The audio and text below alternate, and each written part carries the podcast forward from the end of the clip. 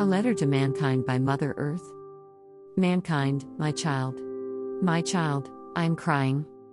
Because my planet is dying. I was lonely, abandoned, and inhabited for most part of my life when came into existence 4.54 billion years ago.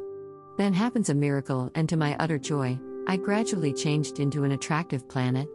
I was blissful and proud to be the mother of beautiful green lands, blue oceans, fresh impetus air teeming with life and vegetation. You came very late in my life, but being junior most became my favorite. But unfortunately, this peace was not forever. Soon your mind was seized by greed, avidity, and selfishness, and then to satisfy your insatiable ego, you started the horrifying, awful process of tormenting and deteriorating me. Sadly, even I let you dominate, subjugate, and exploit my other children, did not taught you to be in discipline and to differentiate between right and wrong when you were young, but kept forgiving you for your bad behavior.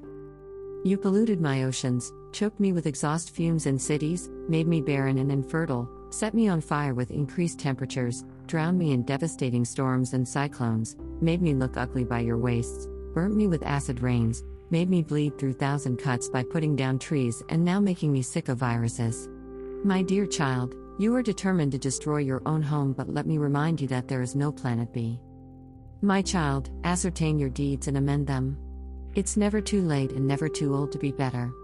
Being a mother, I only desire that one day you would make me delighted by your achievements, only if we both survive till eternity. Love, now and always. Mother Earth. Yogita Lodha.